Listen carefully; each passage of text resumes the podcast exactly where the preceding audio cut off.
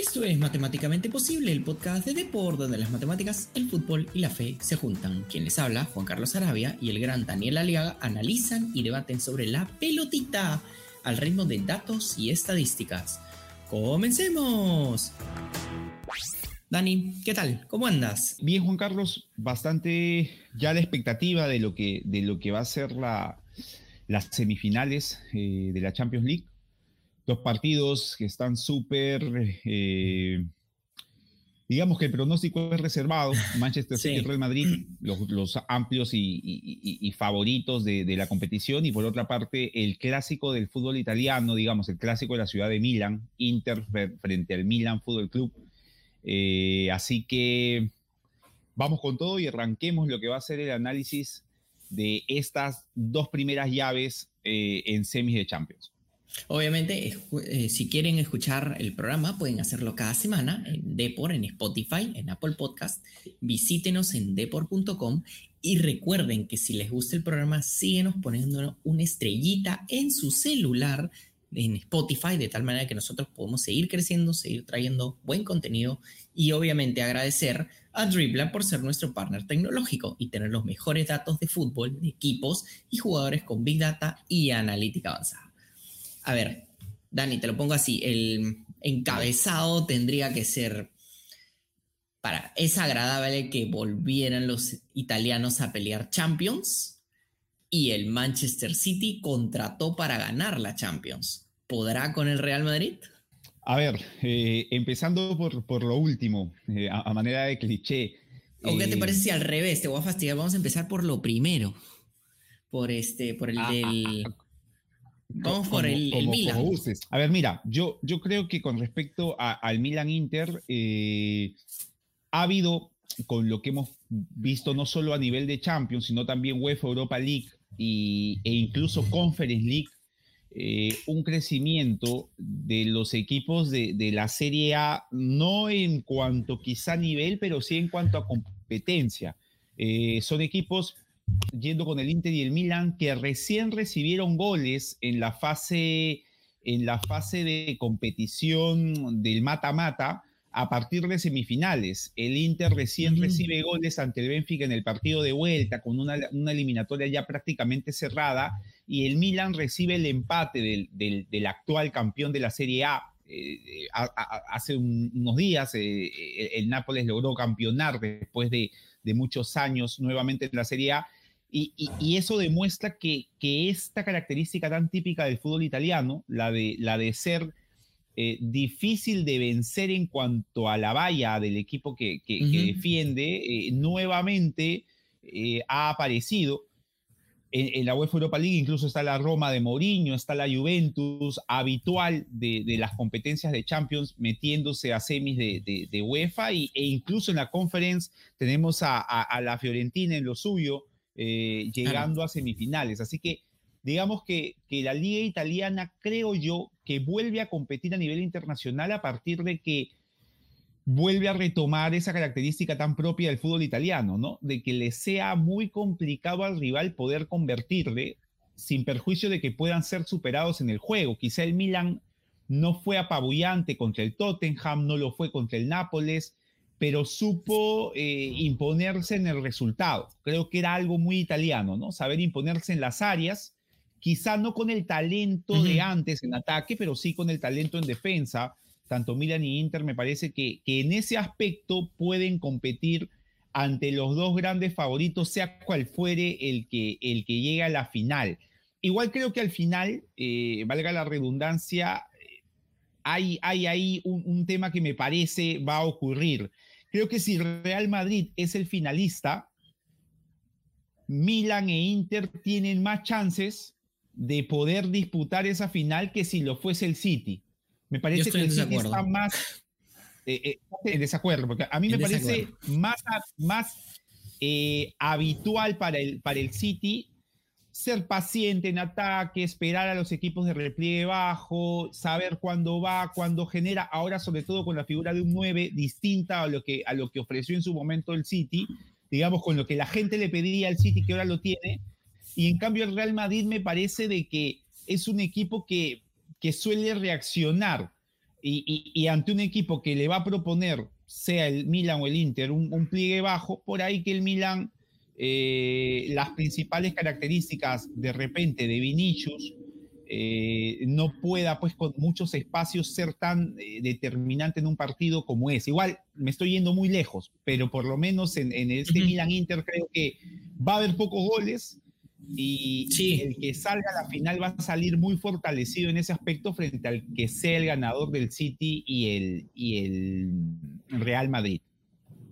A ver, eh, tú hiciste un comentario que sí quería fastidiarte un poquito, que es, este, dices, han avanzado, han competido los equipos italianos, sin embargo, no es que han mejorado mucho. O sea, ¿eso quiere decir que los demás han empeorado? No, lo que quiere decir es que han mantenido, digamos, no hay mucha diferencia, no le veo mucha diferencia en cuanto a plantel a este Milan con el Milan de la temporada pasada, que si mal no recuerdo se quedó, creo que en, ronda, no, no logró pasar, pero sí creo que en defensa ha mejorado mucho.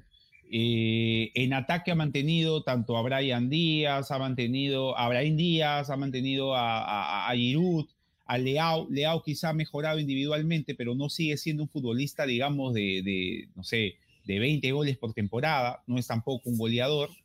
Pero en defensa sí considero que, que, ha habido eh, una, un regreso del fútbol italiano a, a la vieja escuela, no de Catenaccio, pero sí de ser fuerte en las áreas. Y creo que en el área, sobre todo en la en área propia, sí, y, lo puede, y le puede dejar constancia de eso, lo que hemos visto tanto en cuartos como en, en octavos como en cuartos, que prácticamente el Milan ha recibido un solo gol y el Inter recibió los dos últimos goles del, del, Benfica ya cuando la, la, llave estaba completamente cerrada. Así que en ese aspecto creo que, que, los equipos italianos, tanto el Milan, el Inter, han mejorado mucho, han, han, vuelto a, a ser competitivos en cuanto a la defensa. Después los demás equipos, eh, yo no puedo opinar, digamos, sobre el Tottenham. Eh, sobre el Tottenham es un equipo que, que salvo la final con alto y bajo. El Nápoles es un equipo no, no Nobel en, en, en estas sí, con el candidato, con, el, con la chapa favorito. E Inter se enfrentó a dos, a dos portugueses que, que, que siempre dan la nota, digamos, pero nunca son finalmente eh, los equipos top. Igual creo que, le alcanzó, ¿no? Igual es bien interesante, Dani, ¿ya? porque tú dices que el Milan es un gran equipo defensivo, ¿no? Te lanzo algunos datos que en realidad contrastan de cierta manera lo que dices, ¿ya? Sí, el Milan ha recibido pocos goles en Champions, sobre todo en, pasando fase de grupos, sin embargo, te lanzo datos. Tiene un XG en contra de 1.09, tiene un XG por remate en contra de 0.08, creo que eso sí está muy bien que en promedio tengas 8% de probabilidad que el tiro entre, la verdad que es un muy buen número. Sin embargo, permite en balones parados y 13 remates en contra por partido. Pero eso, esa, ese, ese número es en Champions. Exacto, me, me, refiero a Champions League. Me refiero a Champions League. Entonces, ¿cuál es la defensa del Milan? Es me tiro atrás, armo la barricada, te puedo permitir este. Te puedo permitir, digamos que tiros, un montón de tiros. Y además, ¿por qué digo un montón de tiros? Porque acá si contrastamos el XG por remate en contra, que es bajo, 8% es bajo, y luego que tenga a su vez en total una calidad de ataque en contra de un gol por partido, quiere decir que le rematan mucho por esos 13 tiros, pero no, no son muy peligrosos. Lo más probable es la típica del fútbol italiano donde agarran y te tiran, te patean de lejos, ¿no? Eh, el rival te patea de lejos, te patea de lejos, te patea de lejos y, los equipos italianos pueden vivir con eso, así me tienen 30 veces, este, puedo vivir con eso, ¿no? Igual a mí me parece una fórmula que es un poco ansiosa, ¿no? Porque va a llegar un momento donde se te escapa uno, se te escapa este, alguna jugada, algún pase filtrado y, este, y puedes generar y puedes recibir una situación bien peligrosa, ¿no? Entonces, sí, es una buena defensa, sí, pero no, no, de una forma bien peligrosa también. Lo, lo que yo considero en cuanto a, digamos, la, la, propuesta del Milan, que, que, bien dices tú, es, es la de permitir que lo ataquen, y, en cuanto a permitir que lo ataquen, tratar de, a partir de ahí resistir, no es, digamos, eh, evitar teniendo el balón o quizá eh, presionando más arriba para que normalmente el rival no pueda llegar con chances a, a, área del Milan, sí considero de que al Milan al menos le ha servido contra los rivales que enfrentó, que han sido el Tottenham y el Nápoles, que quizá el Nápoles era uno de los rivales en primera ronda que más goles marcó. Eh, me parece que golea Liverpool, golea al Ajax, eh, y ante el Nápoles le sirvió. Igual hay, diversos, diversas variables, diversos detalles que se pueden evaluar en un duelo entre dos equipos de la misma liga. Eh, quizá al Nápoles no le, no, le fue tan bueno enfrentar a un equipo que, que, con el que ya había jugado no hace mucho, con el que incluso perdió en su estadio 4 a 0, y de repente al Nápoles le hubiese sido más favorable jugar, qué sé yo, ante un equipo no habitual de su liga y poder sorprenderlo en estos tiempos en los que además es bien difícil sorprender a alguien, creo que toda la información siempre está ahí a la mano.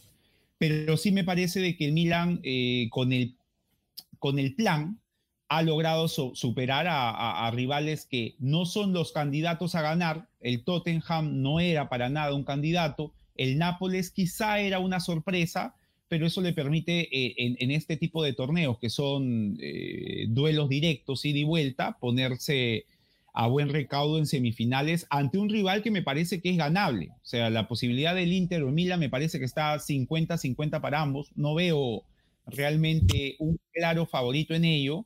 E, e incluso las posiciones de los dos en, la Serie A es, es, es clara muestra de eso. Están ambos peleando por la chance incluso de llegar a Champions. Así que en ese aspecto sí es, digamos, eh, no es un equipo que uno diga, wow, es imposible de anotar.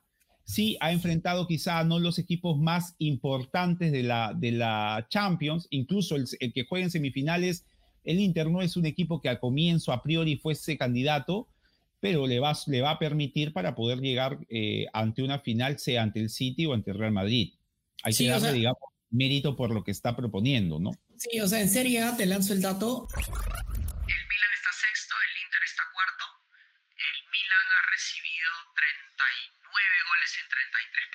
Y el Inter 35 goles en 33 partidos. Los tres de arriba han recibido bastante menos goles, o sea, el Napoli, el Lazio y la Juventus, pero acá te lanzo un dato bien interesante sobre el Napoli-Milan en Nápoles. El Napoli tuvo 22 tiros en ese partido y 3 a puerta.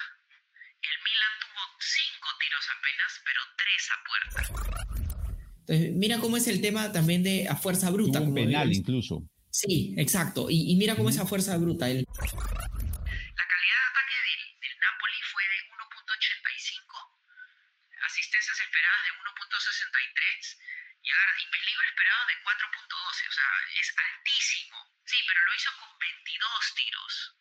¿no? El, y el Milan, casi la mitad, porque fueron solo apenas 5 tiros, pero 3 a puerta, esto es bien importante, tuvo una calidad de ataque de 0.61. O sea, convirtió una con cuando no debió en teoría haber convertido y tuvo e, eh, una expectativa de asistencias de 0.59, ¿no? Y un peligro esperado de 1.14. No atacó mucho el Milan, pero atacó lo suficiente para convertir un gol y fue muy eficiente en ataque y se eh, cerró en defensa, o sea, bloque bajo.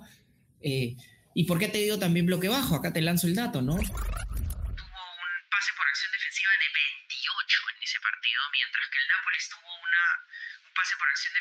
o sea, presionó al rival con ferocidad porque solo le permitió seis pases al Milan antes de intentar quitarle la pelota.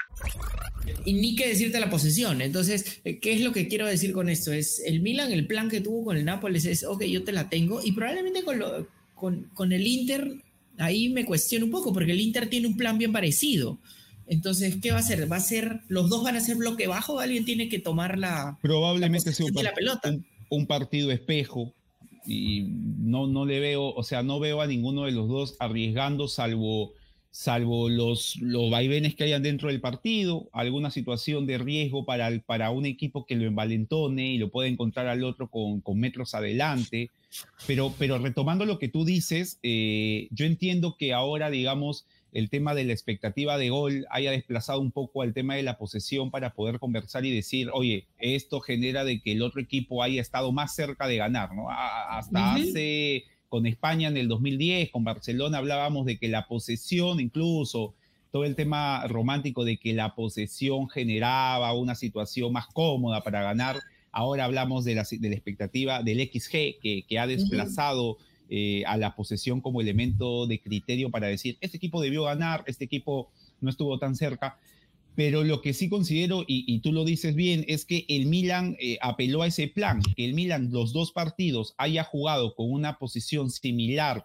Quizá en, en el Milan eh, salió un poco más, pero que haya aguantado con bloque tan bajo, que haya, como bien dices, de las acciones del pase por acción defensiva, esperado tanto para recién salir a apretar, e igual haya generado un penal y haya luego del penal marcado un gol, supone que el plan del Milan era ese eh, confiar en que en defensa iba a aguantar al Milan, que Milan también al Nápoles, que el Nápoles además en 180 minutos, con la cantidad de ataques generados, convertir un solo gol, eh, supone falta de eficacia o de efectividad en sus delanteros que venían muy bien, y también un trabajo tanto de los centrales como del arquero del Milan eh, dentro de su plan sobresaliente.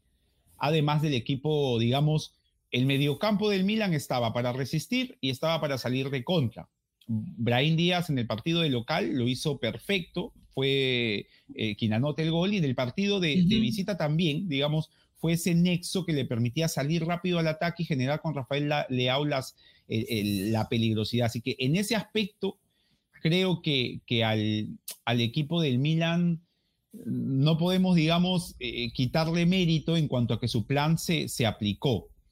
Y lo que sí creo que es cierto, lo que tú indicas, el, el, Inter probablemente, el Inter también tiene un sistema similar, pero creo que la calidad de delanteros del Inter le va a permitir al Inter poder ser más eh, peligroso en el partido.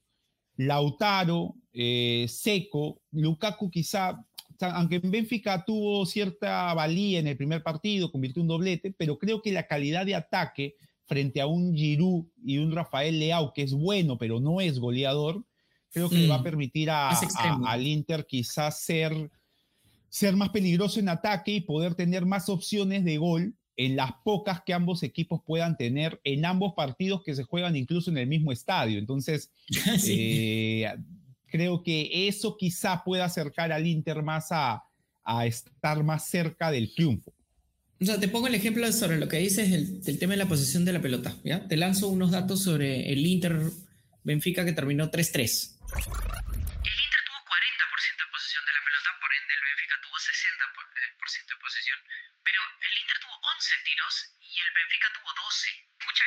En calidad de ataque, teniendo menos tiros y no solo eso, menos tiros al arco, el Inter tuvo una calidad de ataque de 1.18 y el Benfica una calidad de ataque de 0.71. Tiras menos al arco, pero generas, mejor, digamos, situaciones con mayor probabilidad de entrar. Claro, termina el partido 3-3, eso quiere decir que el Benfica también metió goles con, baja, con tiros de baja probabilidad de entrar. Pero igual, o sea, tuvo el 60% de posición de la pelota, ¿no? Entonces, este la posición ahora, no, si no la usas bien, la verdad que no te dice nada. Y, además, además hay un elemento en ese empate de 3 a 3, es que hasta el minuto 85, o sea, faltando 5 minutos para, el, para culminar oficialmente los 90, eh, Inter se imponía 3 a 1 a Benfica, eh, global de 5 a 1, y Benfica necesitaba hacer 4 goles. Digamos que ya estábamos hablando de un partido en el cual Benfica se sabía eliminado, y el Inter se había clasificado. Eh, los, los cinco minutos, los goles son eh, al 87, 88 y el, el empate es cuando ya iba a culminar después de haber agregado cinco o siete minutos. Entonces, eh, igual considero que esos, tres, esos últimos dos goles ante un Inter que no debía recibir goles, probablemente no se los iban a hacer. Ante un Inter que tenía un margen de cuatro goles, es normal que el equipo, digamos, en este tipo de llaves ya no salga, ya no juegue de la misma manera. Por ahí puede decirme, oye, tienes que jugar los 90 minutos, sí, pero ya estaba clasificado. Necesitaba cuatro goles en 10 minutos, 5 minutos el equipo, de, el equipo de Benfica. Así que es verdad lo que indicas. Incluso, por, por, por citar un ejemplo, el día de ayer, eh, Juan Carlos veía el patronato Melgar eh, iba 1 a 0 el partido y veía que el Melgar tenía un 70% de posesión, Patronato tenía 30. Estaba viendo Racing, a la vez estaba viendo Racing Flamengo. Le expulsaron un jugador a Racing, dije, voy a ver Patronato Melgar porque ya el partido se había eh, puesto desigual en, Argentina, en, el partido de Racing, y, y realmente la posesión de Melgar no generó absolutamente nada y era Patronato el que seguía siendo peligroso cada vez que Esquivel cogía la pelota del medio campo y se iba para adelante. Eh, entonces, digamos que es verdad, o sea, el tema de la posesión durante un tiempo sirvió como criterio para definir que un equipo era mejor que el otro en el papel o en el desarrollo del juego, pero realmente no, no tampoco es que sea así, ¿no? Uno puede ver en, en, las, en las estadísticas, oye, tuvo 70%, pero también hay que ver dónde la tuvo, ¿no? Si el Melgar la tuvo pasándose entre los centrales este, durante buen rato porque el equipo sabía cómo presionar con bloque bajo la salida, digamos, probablemente no, no va a tener relevancia y en esa te la doy. Pero creo, Juan Carlos, que ha sido un buen análisis del Inter Milan y la gente está esperando que hablemos de los dos candidatos que se están enfrentando en semifinales. Creo una final adelantada. A ver, te, te mando una chiquita Primero sobre, sobre este tema de, tenemos la sensación de que Edin Seco es, este, creo que la gente se ha quedado pegado con Edin Seco de Manchester City, ¿ah? Porque ya. no es ese jugador. O sea, y te lanzo algunos datos mm, sobre Edin Seco. Sí, pero Juan Carlos, o sea, en, la Roma, a nivel, a, nivel de, a nivel de UEFA, en la Roma ha sido importante. Este, en el Inter, obviamente que ya no es el, el Manchester, el Wolfsburgo que le permitió ir al City, pero sigue siendo un delantero que, que, hace su chamba. No hace mucho, incluso llegó a unas semifinales con la Roma. No he dicho que es un mal jugador, he dicho que ya no es el jugador que solía ser eh, en esos momentos. Y te pongo un ejemplo muy muy sencillo, es... Edin Seco tiene 0.36 de, de, calidad de ataque en Champions, tiene apenas 2.6 remates. Lo interesante es que él recibe 6 pases largos por partido, lo cual es muy interesante porque esa es su función, pero, pero tiene una eh, expectativa de asistencia de apenas 0.08. Porque lógicamente es un jugador que más este recibe para patear al arco en lugar de eh, recibe para, eh, digamos que, intentar asistir al compañero, ¿no? Pero Lautaro Martínez tampoco es que es como la gente así le echa flores, que, juega maravilloso en el Inter. Y sus números en Champions en comparación a los delanteros de la Champions es en promedio, al igual que Seco. Y te lanzo algunos datos, ¿no? Tiene dos partido, tiene un eh, XG de 0.31, tiene mejor, es más peligroso por remate que Edin Seco, pero no mucho más, es 0.15, mientras que Edin Seco es 0.14. Y él lógicamente no recibe casi ningún pase por eh, largo, sino que todos los recibe seco. Pero lo interesante es que eh, Lautaro sí tiene, y acá te lanzo el dato,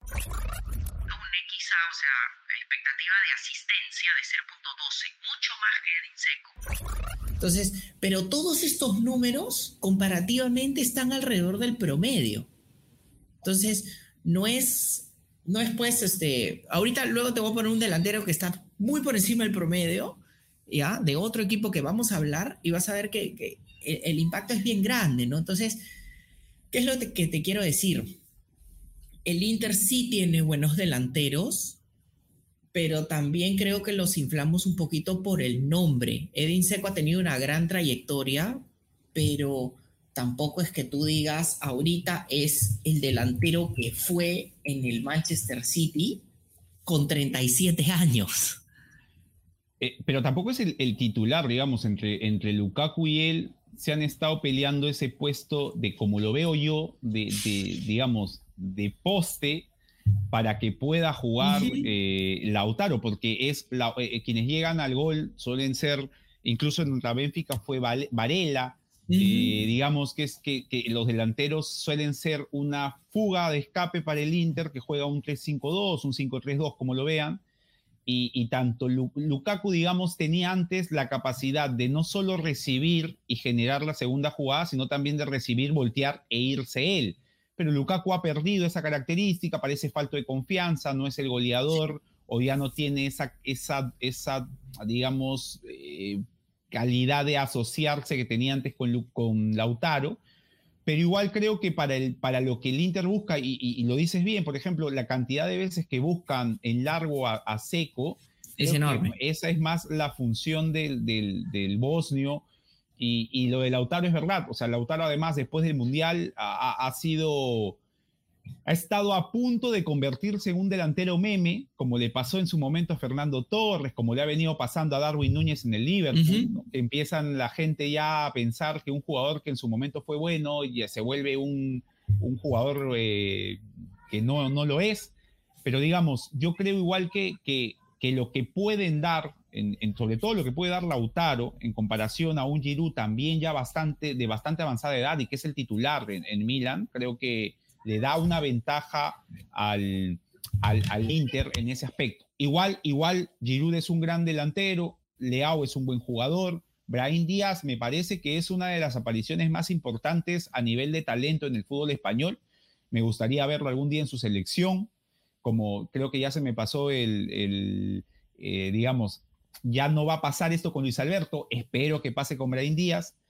Así que creo igual que va a ser un buen partido entre los dos equipos italianos, pero sí es verdad que sus números, la calidad individual de los jugadores es menor a la que nos pueden ofrecer tanto el City como el Real Madrid. ¿Qué te parece si vamos a una pequeña pausa y luego volvemos al City con el Madrid y luego cerramos en quién creemos que va a ganar los primeros dos partidos? Y con el reto a acceder, este, Juan Carlos. Ese va a venir de cajón, así. De todas maneras, listo. De todas maneras. Así que vamos a la pausa.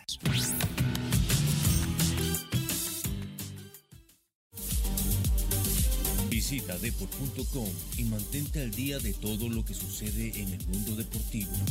Síguenos en nuestras redes sociales y suscríbete a nuestro newsletter deport.com.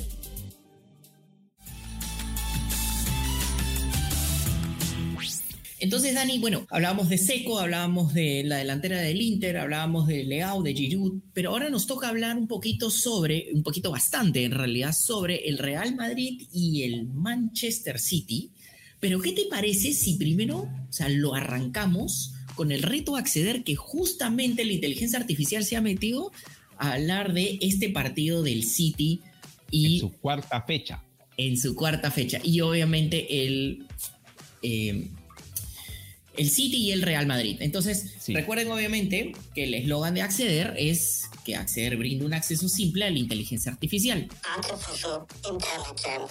Ojo, recuerden un tema importante. Este reto lo hacemos para brindarles más entretenimiento a ustedes.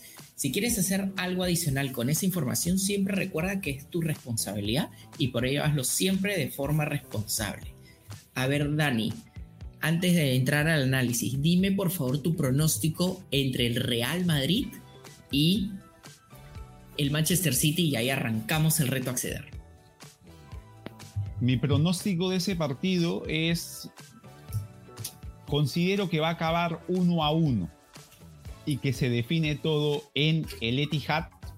Va a ser un empate a uno a uno y creo incluso que quien se va a poner adelante en el marcador va a ser el equipo inglés y finalmente lo va a lograr empatar el Real Madrid para mantener viva la llave. Ya, ok. Yo creo que gana, y no voy a lanzar todavía mi, todos mis datos porque lo vamos a hacer en análisis, 2 a 1 va a ganar el City. Ya. Ojo, la gente me va a lanzar piedras porque yo no es que hincho mucho por el City, pero yo creo que va a ganar 2 a 1. Y Así que con eso vamos a poner como picante de vuelta porque tú dices empate, yo digo que gana el City y vamos a ver qué dice la inteligencia artificial. Y dice, tenemos una predicción interesante que va contra los odds de las apuestas, dice.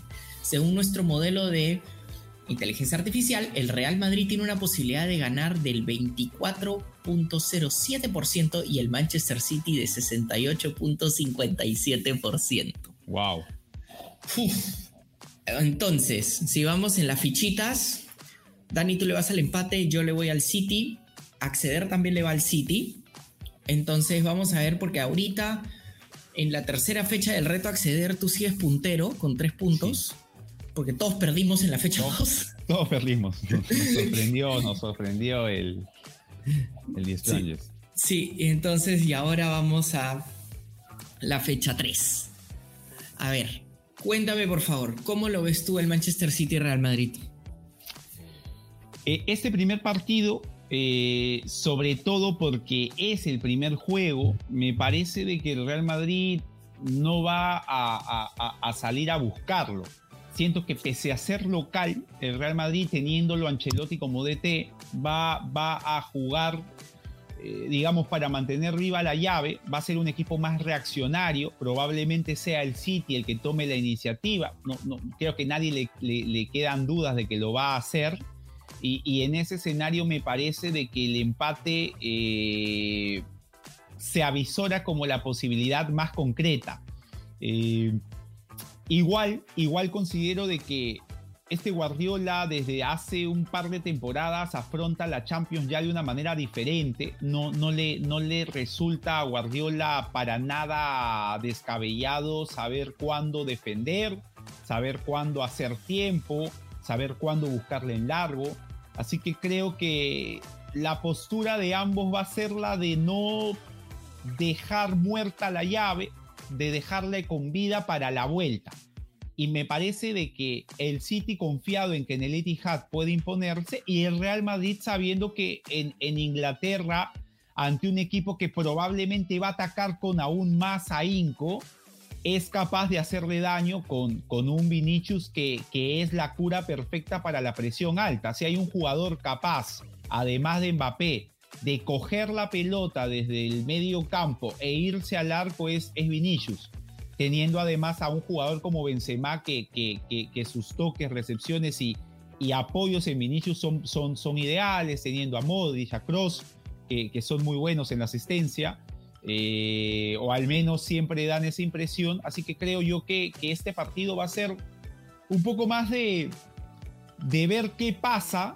y definirlo todo en Inglaterra, donde me parece, ahí sí creo que voy por el golpe, el golpe de la Casa Blanca, pero igual ahora creo que va a ser empate. ¿Tú cómo lo ves? A ver, Dani, yo creo que Guardiola tiene que aprender de sus errores y yo creo que sí es un, como es un técnico bien estudioso, yo creo que sí debe haber intentado aprender de sus errores. Ojo, también es un poco atípico que te metan dos goles en un minuto. O, en, o en, segundos, digamos, menos incluso de un minuto y, además al final del partido así, sea Real Madrid. Así sea, y acá te lanzo datos sobre la gran pólvora que tiene el Real Madrid. Tiene un XG en Champions de 1.92, que es lo mejor de la Champions League. Tiene un XG por remate de 0.12, o sea, 12% por remate. Y además, remata bastante, que es 16 remates. Entonces, en promedio, tienes un 12% de probabilidad de meter un tiro y además rematas bastantes veces. Y, no contento con eso, o sea, también Agarra tiene una asistencia esperada de 1.53, que es un montón. Bueno, eso es pues este, estos pases típicos de Benzema recibiéndose, la lanza Vinicius, Vinicius... O, Vinicius yendo por la banda y metiéndola con la derecha. Así es, los pases de Vinicius o, o, la recibe de Rodrigo del otro lado y luego le vuelve a servir. Este entonces es un equipo que de verdad que sirve mucho. O sea, tú ves, este, los números te lanzo otro dato sobre los, delanteros, ¿no? los extremos y, y Benzema, ¿ya?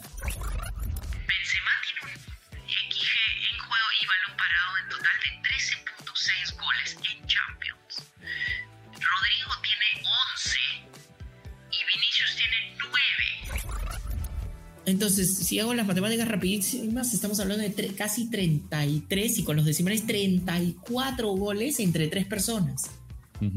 es, una barbaridad de ataque, ¿no? Entonces, y, y, por qué te digo que es importante esto? Porque además el, Real Madrid lo hace con una verticalidad este, enorme, ¿no? Entonces, este, estos contraataques mortíferos que tiene entonces el juego del City de, tenerla, tenerla, tenerla. Ok, ok, el City puede tener si quieres 70% eh, de posesión de la pelota, pero como tú ponías el ejemplo del patronato, ¿no? Necesitas una, necesitas dos. Ahorita la gente me está diciendo, oye, pero tú dijiste que el City iba a ganar. Sí, claro, porque yo sí creo que el City tiene que haber, eh, obviamente, pensado en los errores que, que tuvo el año pasado y también porque tiene a Haaland. O sea, tiene, tiene un especialista en el área, cosa que antes no tenía. Sí, y acá te lanzo, por ejemplo, un dato chiquito sobre Haaland, ¿no? Tiene 19 XG entre el juego y balón parado en, en- en la temporada de Champions. 19. y sin contar la cantidad de goles que tiene en Premier League. Pero además, no contento con eso, el City tiene pues también, es un equipo que ataca un montón, eh, 1.74 de, de calidad de ataque y tiene 0.11 eh, calidad de ataque por remate, un poquito más bajo que el Real Madrid, pero igual es muy peligroso. Sí, lo, lo que sí, lo que sí es cierto, eh, y- y son esos detalles, digamos, que, que sirven finalmente para determinar ciertas, ciertas opciones, es que creo que en el Real Madrid va a haber bajas en defensa. Y, y eso podría, de algún modo, o sea, no va a ser lo mismo para Haaland enfrentar a Militao y, y, y Rudiger o Militao y Alaba que a, a, no sé, a Nacho y Vallejo, sin dudarle las capacidades de Nacho y Vallejo, digamos, que ha mostrado cuando han sido requeridos, incluso en un partido con el City, Vallejo terminó de titular y no lo hizo mal. Pero creo, creo eso va a ser importante porque enfrentar a, a Haaland justamente lo que, lo que frena un poco a Haaland es cuando enfrenta centrales de jerarquía, cuando Haaland enfrenta centrales que no son tan poderosos en cuanto a, a envergadura física, el tipo se pasea. En- o sea, una cosa es enfrentar a Militao y otra cosa es enfrentar a Nacho, ¿no? Entonces creo que e- incluso Alaba está en duda, entonces por ahí que terminen jugando, eh, no sé, Rudiger creo que está fuera, Sí, entonces por ahí el, el- el- el Real Madrid sí siento un poco eso, que no tuvo, como bien dices tú antes, el City, ¿no? El City no tuvo nunca antes un delantero o un 9 de esta, de esta categoría. Y, y- y otra cosa, Juan Carlos, y no sé cómo lo, cómo lo veas tú, pero yo creo que va a ser una declaración de intenciones de arranque para el Real Madrid aquí en la línea en derecha. Si Ancelotti aparece con Valverde, creo que va a ser porque Mm. se espera el partido largo de 180. Si Ancelotti aparece con Rodrigo, como lo hizo contra el Chelsea de local, sí creo que, que por ahí el, el Real Madrid eh, y Ancelotti no hace caso omiso a todo lo que yo he podido decir, si es que nos está escuchando, y, y simplemente va a salir a atacarlo con Rodrigo y, Vinicius, Claro. o es más, a salir a aprovechar cada vez que el City pierde el balón en salida o puede ejercer una buena presión el equipo del Real Madrid. Creo que eso va a ser importante, saber con quién alinea, si con Rodrigo o con, o con Valverde. Que son, digamos, los habituales en esa posición derecha que no, ha- que no está, digamos, ciertamente todavía fijada, ¿no? Se, se suelen A- a ver. alternar esos dos jugadores. A ver, yo te, dan- te doy un dato para complementar lo que mencionabas sobre el- la defensa del Madrid, ¿ya? En ataque, el Manchester City, sí, el Manchester City, ¿ah? genera ca- calidad de ataque de 0.62 en balones parados. Que es 62% de, en los tiros que son generados por balones tarados, eh, parados, ¿no? O sea, que es altísimo, es altísimo, altísimo. Entonces eso quiere decir que si tú tienes una defensa que no viene de lo mejor y tienes pues un ataque brutal como lo tiene el, este, el Manchester City en balones parados, creo que eso no es una buena mezcla.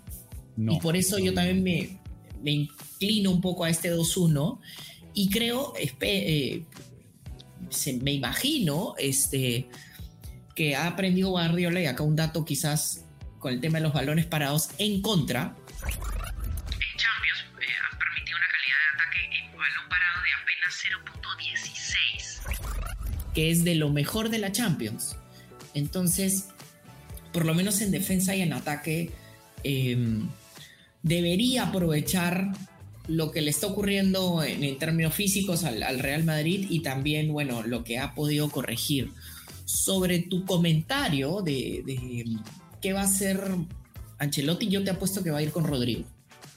Mm.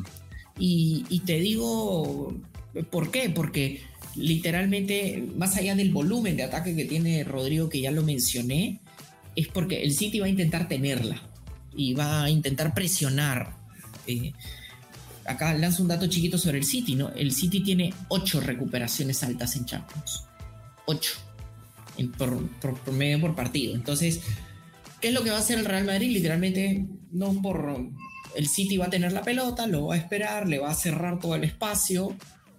El City sí, claro, este, puede tener la pelota y todo, y me dices que no se va a impacientar, pero eventualmente va a intentar hacer el pase filtrado, güey. Eh, eventualmente va a intentar Arriesgar. arriesgar gen- viendo que tiene, se mueven los jugadores, se mueve De Bruyne, generan pues esta sobrecarga de jugadores, intentan el pase filtrado. Si la pierde, el Madrid puede salir muy rápido y Rodrigo en eso puede ser muy útil más que Fede Valverde. Eh, sí, ahora, eh, sí es verdad eh, que, creo que si Guardiola también algo ha, ha- digamos, aprendido, más que aprender, o sea, cogido de la Champions, es que sí, cuando tiene que ser demasiado paciente y no perder la pelota, no la pierde. ¿ah? Recuerdo el partido contra el- el Leipzig, en el cual ah, lo comentábamos y decíamos, ¿qué le pasa a este, a este City denso que no, que no ta- intentaba atacar al, Red Bull? Y, no, me, no me sorprendería un City denso con la tenencia al 100% ante Real Madrid y, ponderar no perderla, lo cual haría un partido, digamos, en el cual quizá el Real Madrid diga, bueno, entonces esperemos a ver cuándo la pierde para poder salirte a la contra y terminemos con un empate. O sea, no, no me sorprendería que Guardiola diga, si no lo, si lo empatamos aquí, no pasa nada, eh, jugamos en casa y en casa todavía tenemos opciones eh, intactas, porque si algo tiene, si algo se le criticó en su momento a Guardiola es que sus equipos la tenían demasiado. Y creo que a veces esa es la mejor manera que tiene de defender el equipo de Pep. Así que probablemente también pueda tenerla más de lo normal, nunca arriesgue del todo y el Real Madrid en ese aspecto también termine aceptando un empate que se defina todo en el Etihad. Vale, o sea, sí, sí, sí estoy de acuerdo contigo, pero igual tienes que patear al arco para meter goles. O sea, suena obvio lo que estoy diciendo, pero de vuelta, la tenencia En- per se de la pelota En Champions hemos visto que hay equipos que no les ha importado eso. ¿ah? He, he recordado un, un Atlético Madrid, Manchester City en el Etihad, donde a, a Diego Simeone no le importó patear al arco y, y termina 1 a 0 en un partido que, que le permitió salir vivo y poder tratar de ganarlo en casa, ¿no? Ah, Sí, sí, sí, sí, sí. También o sea, te regalo Estos la posición de... de, de 180 son, son partidos que, es. que creo que a veces analizarlo solo ese partido, el post, o sea, en el pre puedes, pero en el post a veces Mm, hay que analizar sí. lo que se pensó para después, ¿no? Sí. Sí, de acuerdo contigo, claro, es aguantar para luego ganarlo en, en el Saber que hay siguiente. 90 minutos más, exacto. Sí, por supuesto. Pero si hablamos de los 180 minutos, Dani, y los 90 minutos, cuéntame, así como cierre y luego vemos nuestra próxima nave. Son estos Así 90 es. primeros minutos, este. Sí. ¿Cómo, Bueno, ¿Cómo lo ves? ¿qué es lo que viene, Juan Carlos? Ya la otra semana vamos a tener ya los partidos que hemos ahora analizado en su completo desarrollo. La primera llave de la Champions ya habrá terminado y vamos a poder cotejar fundamentalmente nuestros resultados en el reto Así acceder, es. a ver quién sigue de puntero, quién cambia la, la, la tabla. Eh, la inteligencia artificial se va acercando, eh, Juan Carlos también quiere pasar, así que veamos qué pueda pasar y fundamentalmente comentar lo que ocurrió entre el Real Madrid y el Manchester City y lo que ocurrió entre el Milan y el Inter en ese clásico del fútbol italiano, en ese clásico de la ciudad de Milán que, que se va a disputar a nivel continental. A ver, en una palabra más, Dani. ¿Alguien gana el, el clásico de Milan o empatan? Empate, partido de espejo. Creo que los dos partidos nos dejan con llaves completamente intactas para, el- para la final. Ah, sí. Y, y eso va a ser maravilloso también para el análisis. sí. Y recuerden, obviamente, que si les gusta el programa, síganos y pongan una estrellita en su celular en Spotify para nosotros seguir creciendo, seguir trayendo buen contenido y escuchen cada semana en Depor, en Spotify, en Apple Podcast y visítenos en depor.com. Les mando un súper abrazo y vamos a la expectativa para un súper comienzo de semifinal de Champions que siempre son absolutamente maravillosos y electrizantes. Ya nos vemos. Un abrazo. Chau, chau. Chao.